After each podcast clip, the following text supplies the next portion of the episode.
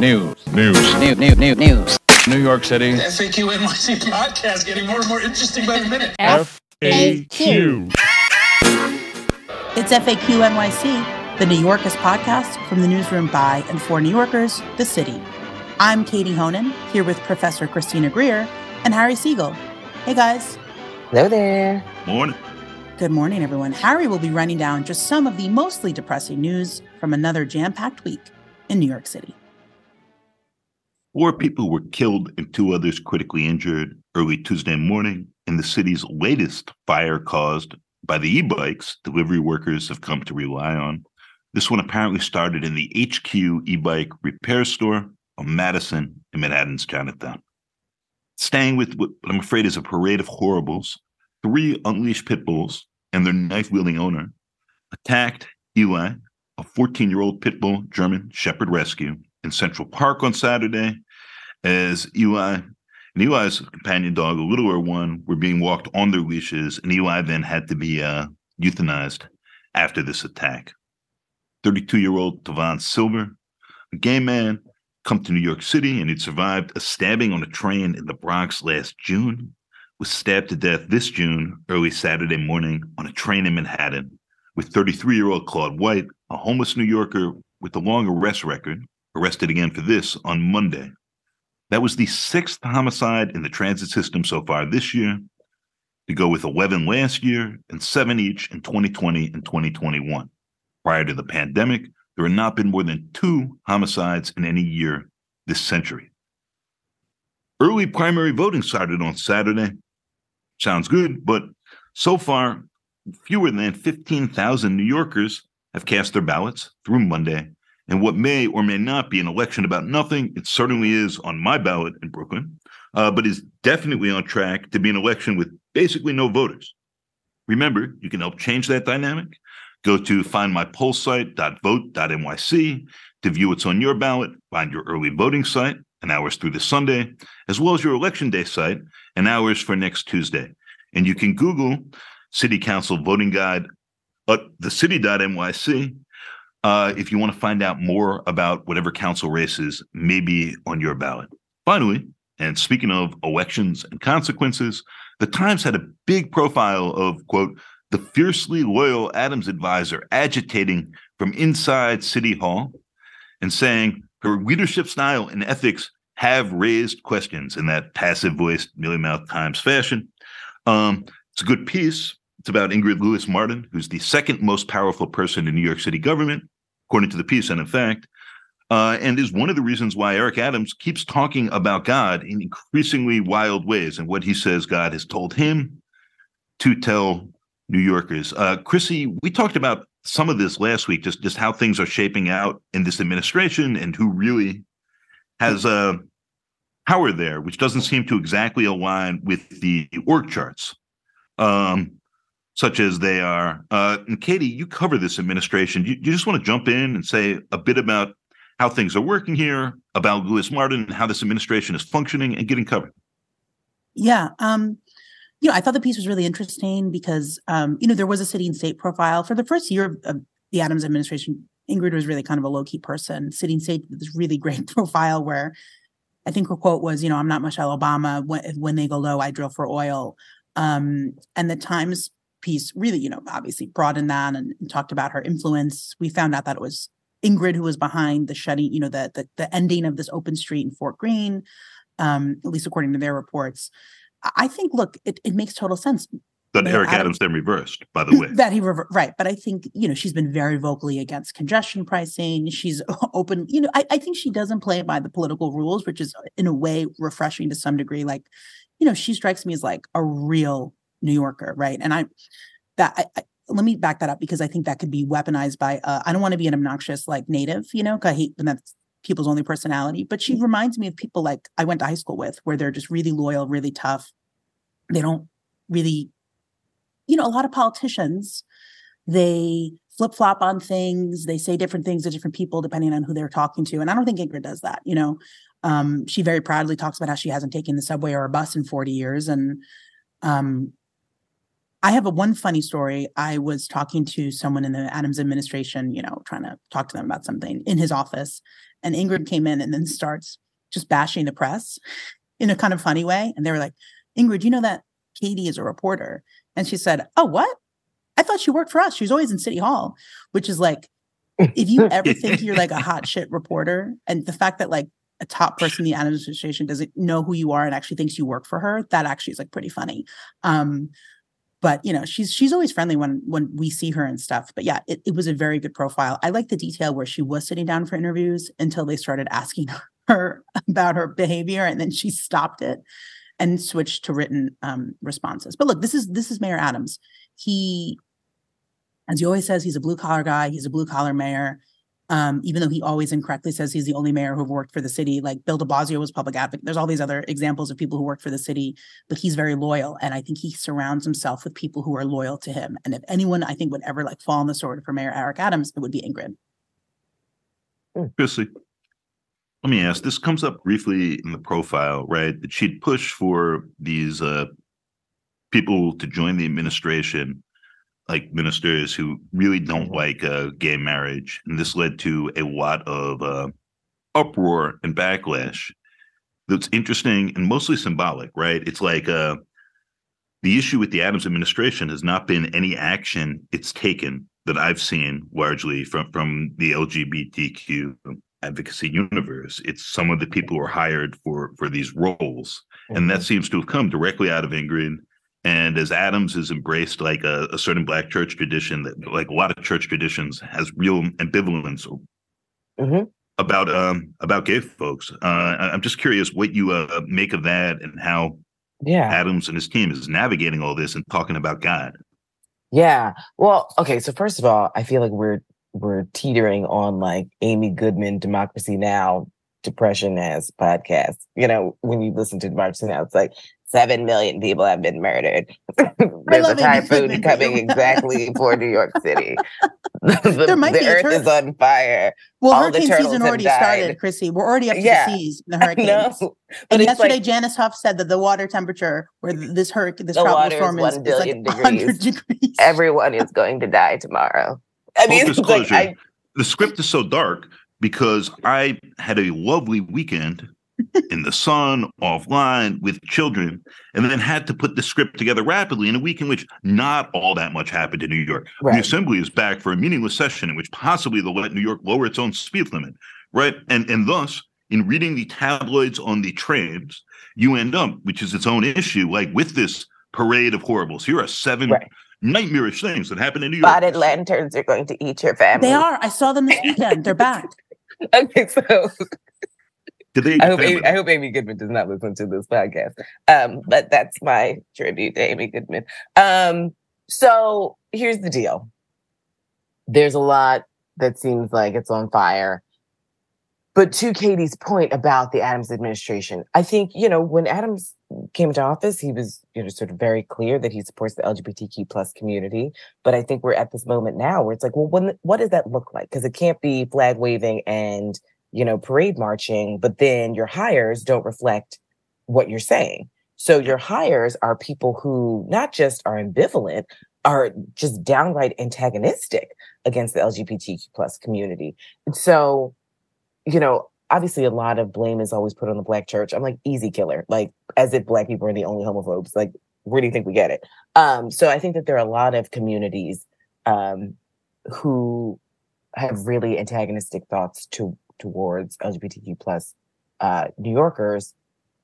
And I think it's a hard conversation that we need to have that I think a lot of communities have been trying to have about the role of the church. And there are some churches that are very welcoming, you know, it's very evident by not just the flags outside, but what their pastors say. And I'm thinking about like FCBC to a certain extent, uh, you know, and sort of this this larger conversation that they're trying to say, like all are welcome.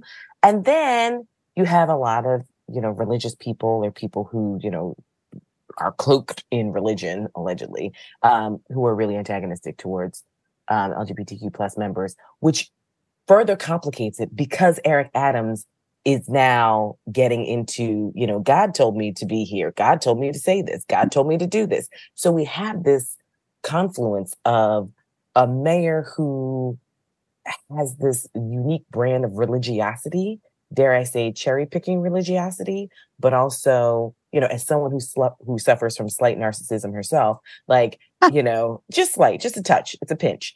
Um, but I think that this mayor has, uh, dare I say, a healthy, possibly an uncomfortable amount of narcissism as do all elected officials uh, to be fair like who the hell wakes up in the morning it's like i should lead like, with what skills? I don't know but i should do it. Um because that's how everyone gets their first start so good for them. But i think this particular mayor because he's leaning into the you know god told me to run. God wants me to do this policy. You know god is speaking to me and through me for the 9 million new yorkers this is where it can get really complicated and uncomfortable for someone like me who's like, well, did God tell you to hire these homophobes? Like, you know, this loyal, you know, I have issues. I am a loyal friend. Like, you know, I'm a, I'm a ride or die friend. I'm a cancer. Um, but I do think in a political setting, it's like sometimes you got to cut this dead weight. And like, I don't think that some of the people that Eric Adams surrounds himself with will do him well in the long run, I think that he has some antiquated friends. And so, like Katie, when you say like, you know, certain people feel like kind of New York or old school New York, which is great. You know, I love all the new accents that we're hearing, you know, whatever it may be. But like some of these cats have like old world thinking. And it's like, we, I don't want a 21st century mayor with people around him who have like these 20th century thoughts on particular communities.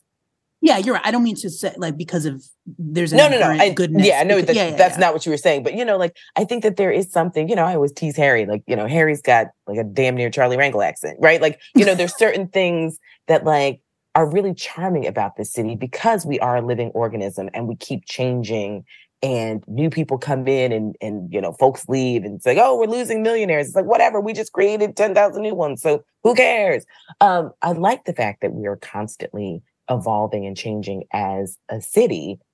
But when it comes to city leadership, I want to make sure, sure, I want to have like diverse thought in city leadership, but I actually don't want people there who don't want immigrants here. I don't want people in city leadership who don't believe that LGBTQ plus people should have every all the same rights and privileges as every other New Yorker. Like, I don't mind diversity of thought. I'm an I'm an academic. I'm an intellect, but I do think that Eric Adams is fine hanging out with some people who I would say veer on hate thought or hate yeah. speech.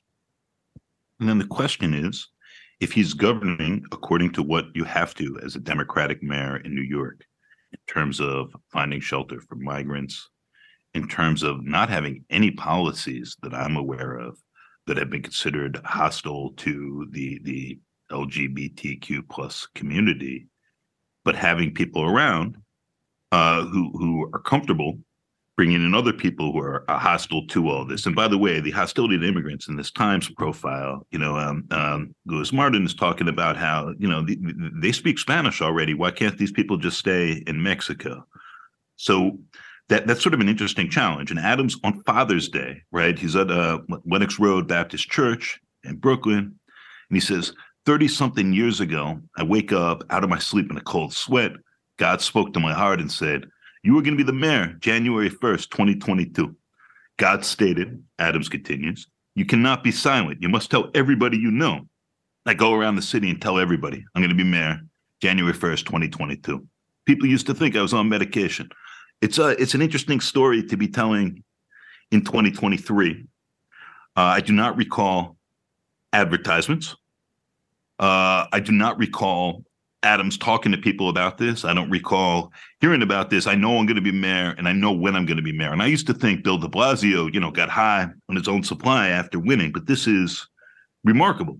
If it's totally sincere and Adams is saying, I'm on a mission from God, that's pretty wild. If this is a way of speaking to part of his base and it's not sincere, that in its own way is wild. But you can feel, I think, this mayor testing the uh, the balance. Maybe because he feels very strong in his position, maybe because as people have been whispering to me, he's actually maybe he's weak and he's going to get challenged. And even though it looks like he has a strong base, you know, he can't get anything done with uh, with Albany or with the council. Uh, the finances aren't good. We'll see. I, I really don't know, but I, I, it's very disconcerting to have a mayor putting this out this way. And I know the part of it is to get like crazy people, as he sees it on the left, to over counterpunch and say no one, no mayor should ever say the word God, and then he can attack that instead of responding to what he's saying. But what he's saying is pretty damn wild. And for someone who was talking about it all the time, I, I, I mean, when was he talking about it? This is some weird retconning. But we've talked about this before, right? I mean, this is where Eric Adams sort of gets the press to run to the, you know, to this corner to follow some some statement that he's made, and then he's over in the other corner doing some wild shit where it's like you remember when we were talking about he's he's with the clergy saying, you mm-hmm. know, there should be prayer in schools. It's like, well, that story was a week and a half, and we weren't talking about Rikers we weren't talking about you know all the things that were going on that particular week with him defunding this or you know deaths in in um, for incarcerated individuals who haven't even been tried. So i think that you know we sort of need to look alive with this particular mayor. But i want to double back really quickly. I don't want to live in the past but i did read that bill de blasio piece in new york mm-hmm. magazine. And my disdain for this man continues to grow. Like i was i was fine with sort of like you know whatever you kind of left us for six years. But, you know, we're fine, like, relatively speaking. But I just felt like after reading that, I was like, shutting up is free. And I know you feel like you want to talk because you want to think about your legacy and reflect. But I was like, I feel like you actually haven't really reflected. You're still deflecting. And until you can kind of come with your chest out and apologize to New York for being wholly disinterested in governance for six years. I don't think that you need to be doing interviews. Yeah, you're sort of like, I was reflecting and like, why would they have me hold a groundhog? Like, that's not what I want to talk about. I want to talk about the fact that like you weren't here for six years. Like, you weren't interested in governance. And then you have the unmitigated gall and audacity, which is at a full time high, to run for Congress when you haven't even been here. So that's another thing. And then when you try and name check your uh, community affairs commissioner, and I was like, like, have some of your own decency, courage, gravitas, bravery, whatever it's called. It's like if you made a call, made a call. Don't try and sort of say like, you know, oh, well, it wasn't really me. I just got a call that said things were violent. So, you know, I kind of, dude, you're the mayor. Like, put some bass in your voice. Everything starts and stops with you. So like I just felt like Wait, take take one second here and just just say what that was about for those who have not read the New Yorker profile. Oh, sorry. Y'all the know New York you mag- need to read. Aren't you in my head? There was a New York Magazine profile on Bill De Blasio, and he was sort of reflecting on, you know, the Q&A, summer, actually. the summer yeah. of reckoning. Yes, edited for clarity. I was like, mm, good luck with that. Um, but it was a, you know, in reference to uh, 2020 and like the summer of reckoning and some of the protests.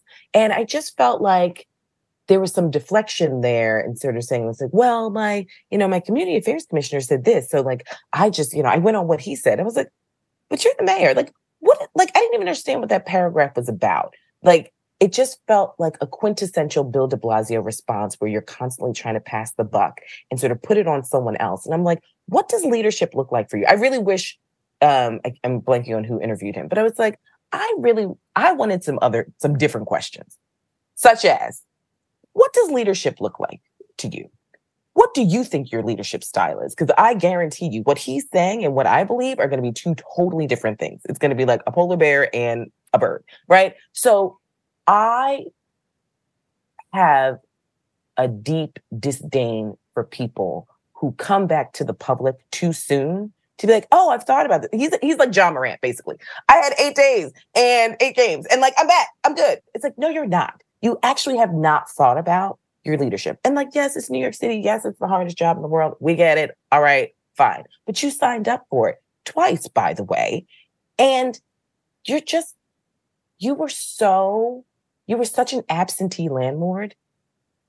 I'm like, how dare you come and do this interview right now and sort of say like, "Oh, I've thought about it." You actually haven't thought about it because if you had, you wouldn't be getting these BS answers to these, dare I say, softball questions, and really have no accountability for the role that you played or didn't play in like the the unmoored ship that you let set adrift for six years.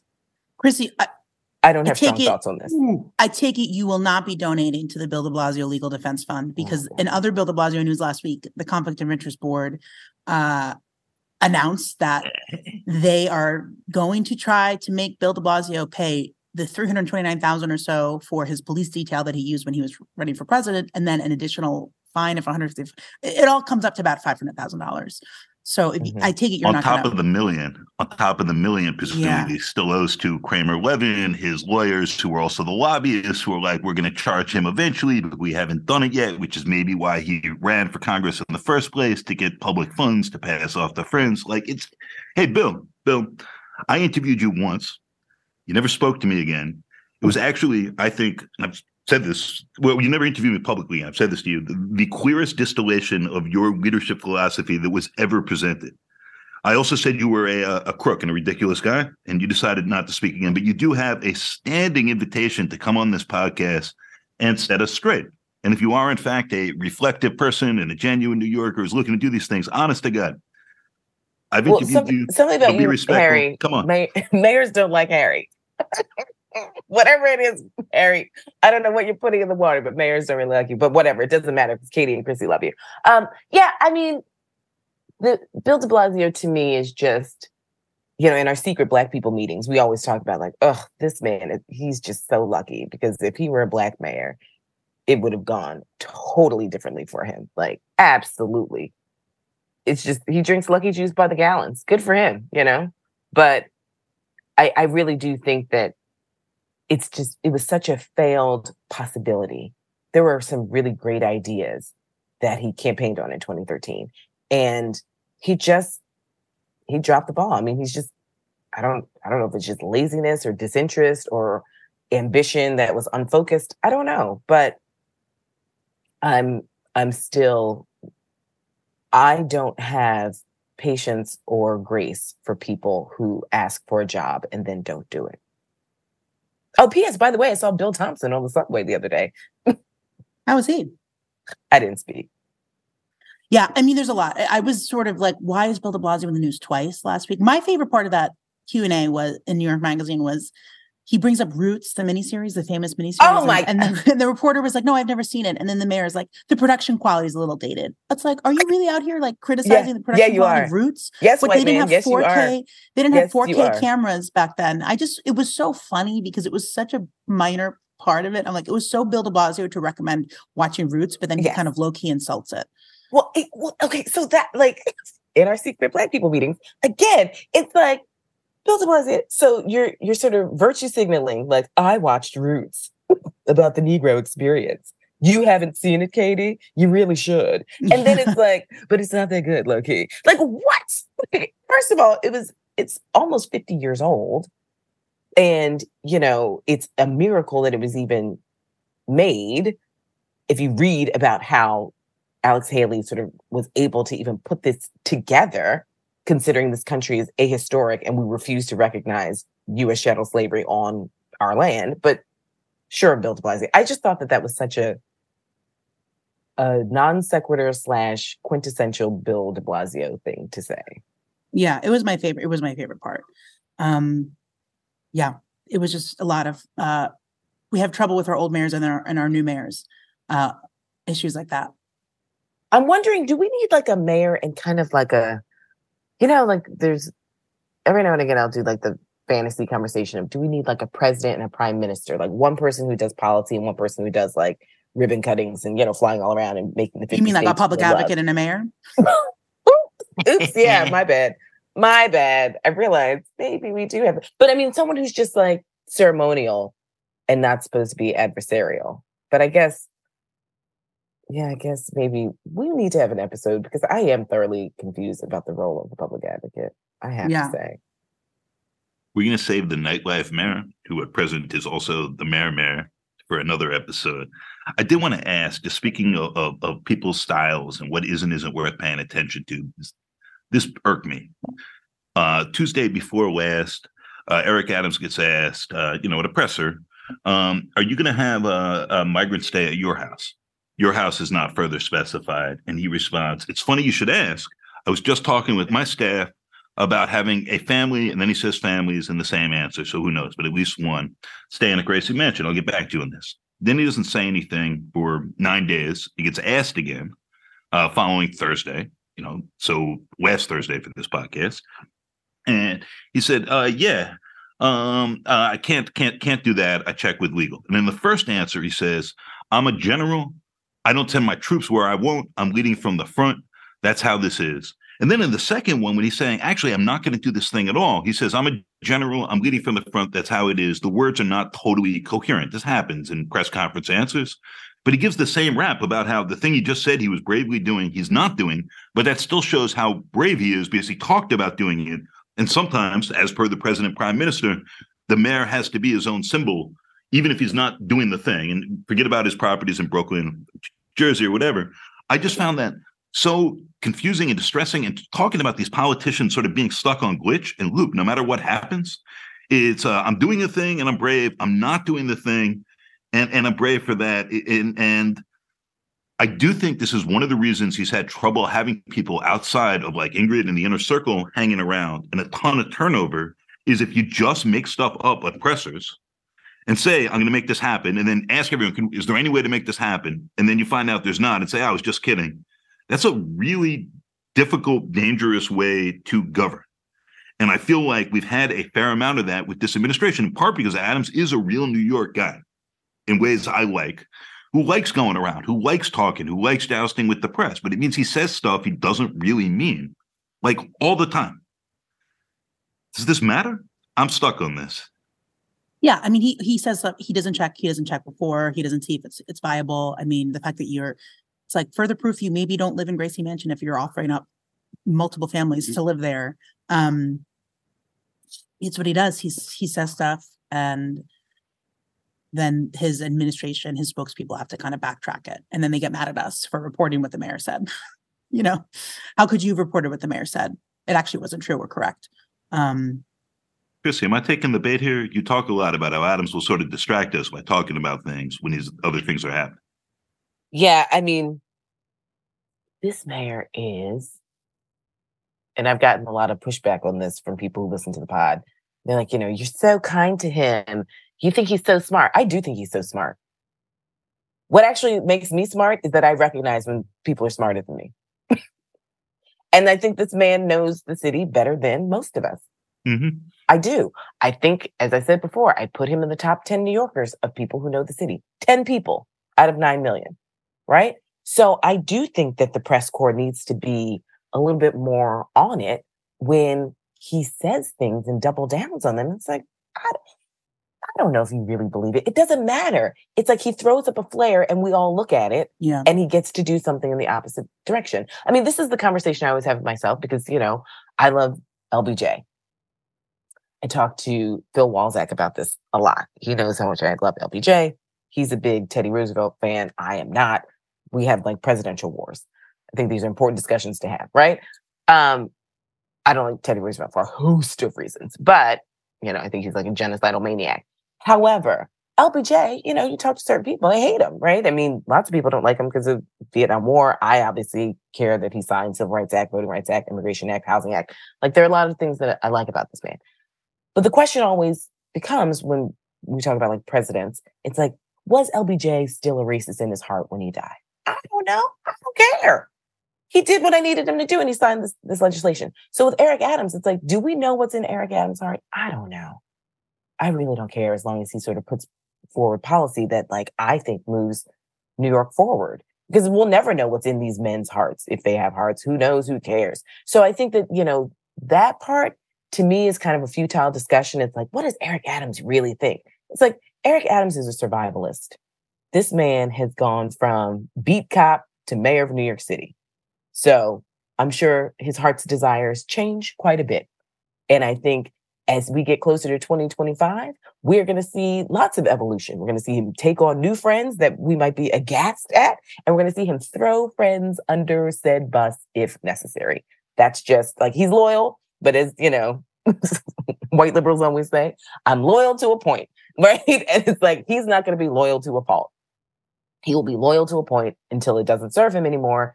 And that's what we should focus on and not get distracted by a man who understands this city and has a lot of wildness around it. I mean, it's it's quasi Trump esque, where it's like you have all this wildness, and these like little wildfires that are all over. And so we're constantly like chasing these little wildfires. And it's like he's just hacking a path towards the direction that he wants while we're like running around with our hair on fire. Like, oh my goodness, he said this, he did this, he hired this person, this person said that. And it's like, right, these are important conversations to have.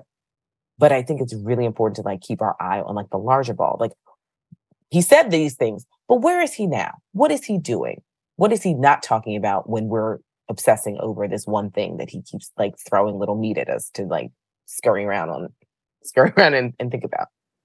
Yeah. On that note, we could uh, spend the next week trying to look inside men's hearts and to see what's if we look inside their hearts we'll find that all men have no hearts.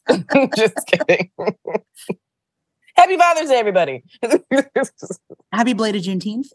Uh, oh right. Thanks. I want people to stop killing us on the street. Here's a federal holiday where black people still have to work. Okay. Thanks. Yeah i have some thoughts on juneteenth i have some thoughts F A Q.